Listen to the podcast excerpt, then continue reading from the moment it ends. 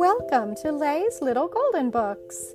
I hope you all enjoy today's story, and maybe the grown ups will remember it from their own childhood.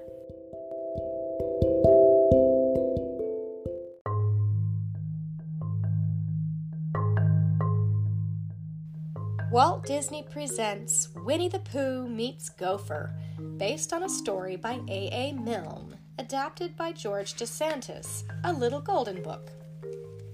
Winnie the Pooh lived in the forest under the name Sanders, which means he had the name Sanders over the door, and he lived under it.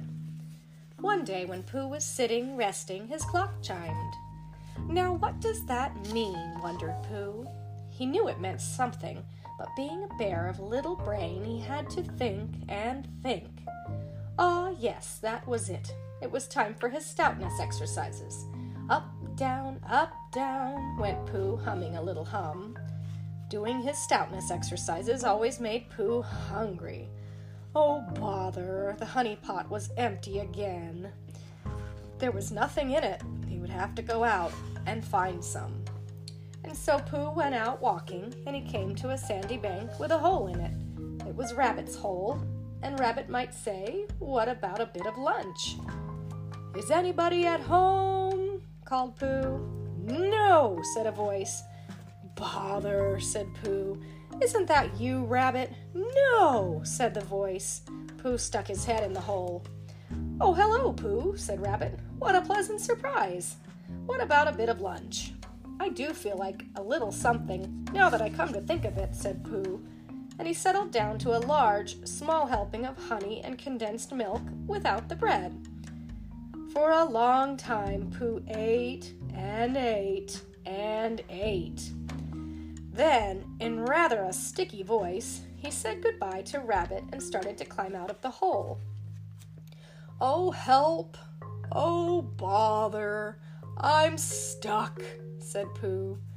It all comes of eating too much, said Rabbit, and he started pushing, but it was no help. It all comes from not having front doors big enough, said Pooh.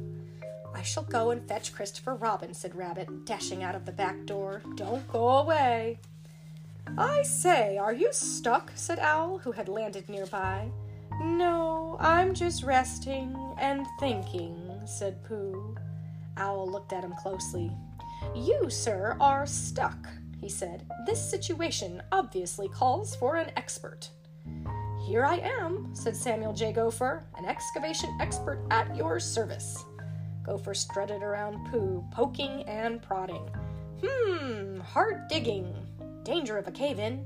Need planks for bracing. Big job. Two or three days. Two or three days, said Pooh. What about lunches? No problem, said Gopher. Always bring my own lunch. Run into money, strictly cash. Think it over. Let me know. Here's my card. And he disappeared as suddenly as he had come. Cheer up, Pooh Bear, we're coming, called a voice. Christopher Robin and Kanga and Roo and Piglet and Eeyore and Rabbit appeared over the hill.